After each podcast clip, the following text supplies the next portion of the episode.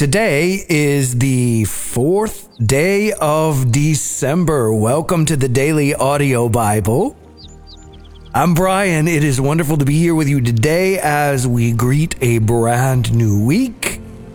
First time we get to do this in the month of December, which means we're moving into our first full week in the month of December.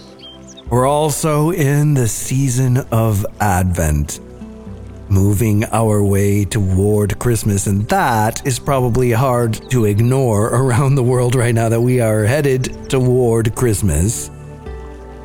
We talked about Advent last week. This is the second Sunday in the season of Advent. Advent, of course, means arrival. And so this is a season where we prepare our hearts for the arrival of the Savior, putting ourselves in the position of those who are longing and waiting for a Savior to come, while understanding that we find ourselves in the same position. We are longing and waiting for the second advent, for Jesus to return. And so this entire season prepares our hearts by allowing us to appreciate the longing that we feel deep inside of us. And so this is the second of four, the second Sunday in Advent. Typically, this is the Sunday of peace. And if your church is lighting Advent cal- uh, ca- candles or you are lighting Advent calendar, cal- I keep wanting to say calendar, candles uh, at your home, then this is the, the peace candle and it represents peace on earth. This declaration, peace on earth, goodwill toward men, the announcement of the angels at the arrival of the Savior. And so that's where we focus our hearts. Peace on earth, on earth as it is in heaven, goodwill to men. The entire human story has changed because of Jesus. And so, Happy second Sunday of Advent. And again, I said it last week, I'll say it all the way through this season. You may not have grown up observing Advent. I didn't. Didn't have any meaning to me other than I had heard of it and thought it was weird because we didn't do it and everything that we didn't do was weird. But then I grew up and realized, wow, some of these traditions of the faith that have been developed over a couple of thousand years are a treasure trove of ways to point our hearts and immerse ourselves in the stories that have changed the world and changed our very lives. Advent is one of them. So, whether you observe Advent or not, it's not in the Bible, and it's up to you. If it, if it brings meaning to your life, great.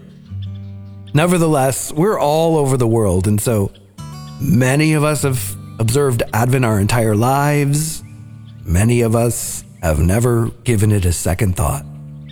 No matter who we are, happy second Sunday of Advent. And let's dive in. We have been working through the book of Daniel, which we will continue to do. We have also been working through First John, which we will continue to do. We will actually conclude the book of Daniel today, and then we will conclude uh, the letter, First John, tomorrow.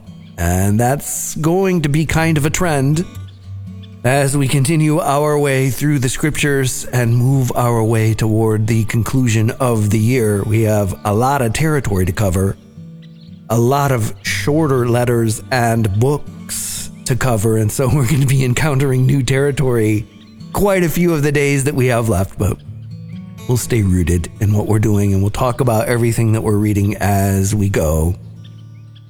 And what we're going to do right now is continue forward in the book of Daniel and conclude the book of Daniel today.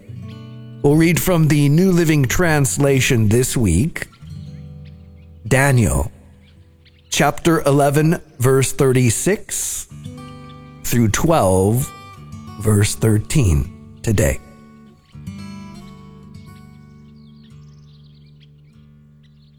The king will do as he pleases, exalting himself and claiming to be greater than every god, even blaspheming the God of gods.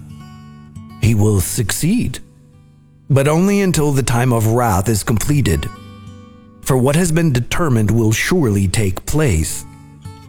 He will have no respect for the gods of his ancestors, or for the God loved by women, or for any other God, for he will boast that he is greater than them all. Instead of these, he will worship the God of fortresses, a God his ancestors never knew, and lavish on him gold, silver, precious stones, and expensive gifts. Claiming this foreign god's help, he will attack the strongest fortresses he will honor those who submit to him, appointing them to positions of authority and dividing the land among them as their reward.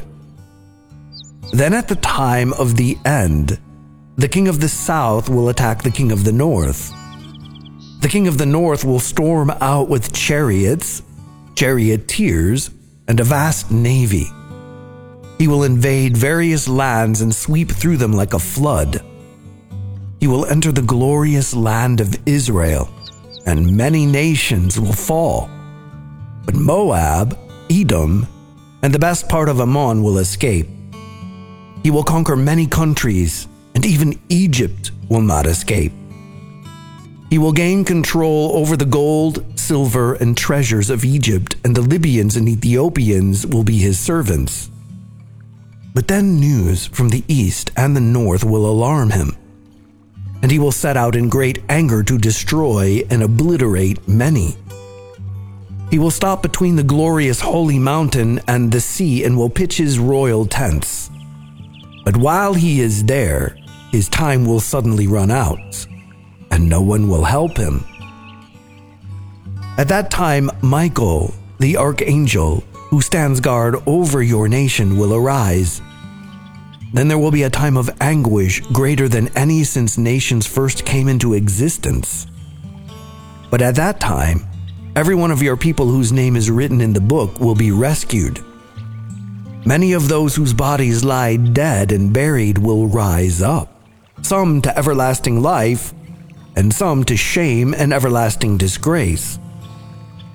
Those who are wise will shine as bright as the sky, and those who lead many to righteousness will shine like the stars forever. But you, Daniel, keep this prophecy a secret. Seal up the book until the time of the end, when many will rush here and there, and knowledge will increase. Then I, Daniel, looked and saw two others standing on opposite banks of the river one of them asked the man dressed in linen, who was now standing above the river, How long will it be until these shocking events are over? The man dressed in linen, who was standing above the river, raised both of his hands toward heaven and took a solemn oath by the one who lives forever, saying, It will go on for a time, times, and half a time when the shattering of the holy people has finally come to an end, all these things will have happened. I heard what he said, but I did not understand what he meant. So I asked, How will all this finally end, my lord? But he said, Go now, Daniel, for what I have said is kept secret and sealed until the time of the end.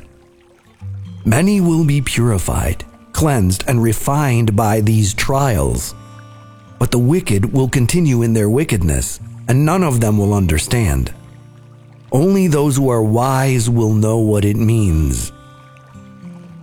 From the time the daily sacrifice is stopped and the sacrilegious object that causes desecration is set up to be worshipped, there will be 1,290 days and blessed are those who wait and remain until the end of the 1,335 days.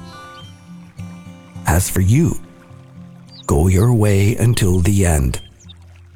You will rest, and then at the end of days, you will rise again to receive the inheritance set aside for you.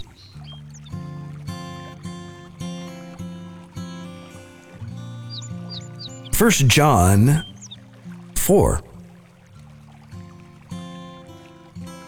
Dear friends, do not believe everyone who claims to speak by the Spirit. You must test them to see if the Spirit they have comes from God.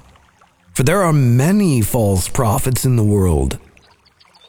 This is how we know if they have the Spirit of God. If a person claiming to be a prophet acknowledges that Jesus Christ came in a real body, that person has the Spirit of God. But if someone claims to be a prophet and does not acknowledge the truth about Jesus, that person is not from God. Such a person has the spirit of the Antichrist, which you heard is coming into the world, and indeed is already here. But you belong to God, my dear children. You have already won a victory over those people because the Spirit who lives in you is greater than the Spirit who lives in the world. Those people belong to this world, so they speak from the world's viewpoint, and the world listens to them. But we belong to God, and those who know God listen to us. If they do not belong to God, they do not listen to us. That is how we know if someone has the spirit of truth or the spirit of deception. Dear friends, let us continue to love one another, for love comes from God. Anyone who loves is a child of God and knows God. But anyone who does not love does not know God, for God is love. God showed how much He loved us by sending His one and only Son into the world so that we might have eternal life through him. This is real love. Not that we loved God, but that he loved us and sent his Son as a sacrifice to take away our sins. Dear friends, since God loved us that much, we surely ought to love each other. No one has ever seen God. But if we love each other, God lives in us, and His love is brought to full expression in us. And God has given us His Spirit as proof that we live in Him and He in us. Furthermore, we have seen with our own eyes and now testify that the Father sent His Son to be the Savior of the world. All who declare that Jesus is the Son of God have God living in them, and they live in God. We know how much God loves us, and we have put our trust in His love. God is love, and all who live in love live in God, and God lives in them. And as we live in God, our love grows more perfect. So we will not be afraid on the day of judgment, but we can face him with confidence because we live like Jesus here in this world. Such love has no fear, because perfect love expels all fear. If we are afraid, it is for fear of punishment, and this shows that we have not fully experienced His perfect love. We love each other because he first loved us. If someone says, I love God, but hates a fellow believer, that person is a liar. For if we don't love people we can see, how can we love God whom we cannot see? And He has given us this command Those who love God must also love their fellow believers.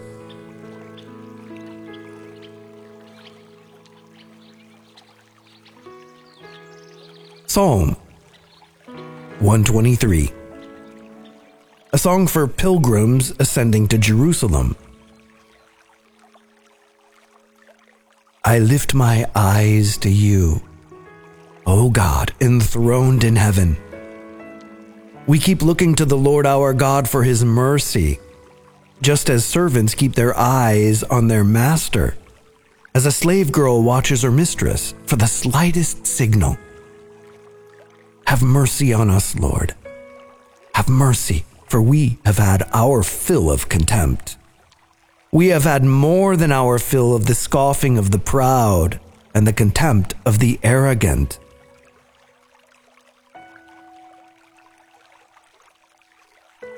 Proverbs 29 2 through 4.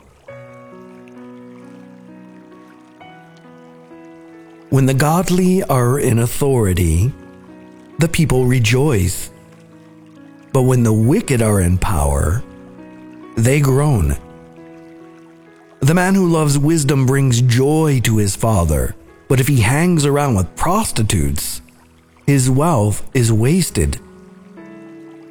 A just king gives stability to his nation, but one who demands bribes destroys it. Father, we thank you for your word. We thank you for a brand new, shiny, sparkly week to move into. Thank you for this season of Advent that we observe that prepares our hearts. And Holy Spirit, come prepare our hearts whether it's an Advent thing or not, prepare our hearts.